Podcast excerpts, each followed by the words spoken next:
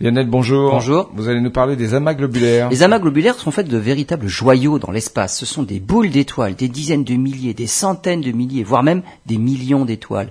Des objets magnifiques à observer, même dans de simples instruments d'amateurs. Les amas globulaires sont réputés pour être des objets relativement anciens, formés dans les premiers temps dans l'histoire de l'univers. Ce sont des concentrations d'étoiles en orbite autour des noyaux de galaxies. Dans notre galaxie, la Voie lactée, on en compte 150. Certaines galaxies géantes peuvent en compter entre 10 000 et 20 000 des chercheurs de l'université de Hong Kong dévoilent que les amas globulaires d'une galaxie géante située dans la constellation de Persée, à 250 millions d'années-lumière de la Terre, ne sont pas aussi vieux qu'on ne le pensait.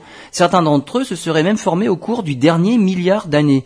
Ces amas globulaires seraient liés au réseau filamentaire de gaz froid qui s'étend autour de ces galaxies géantes.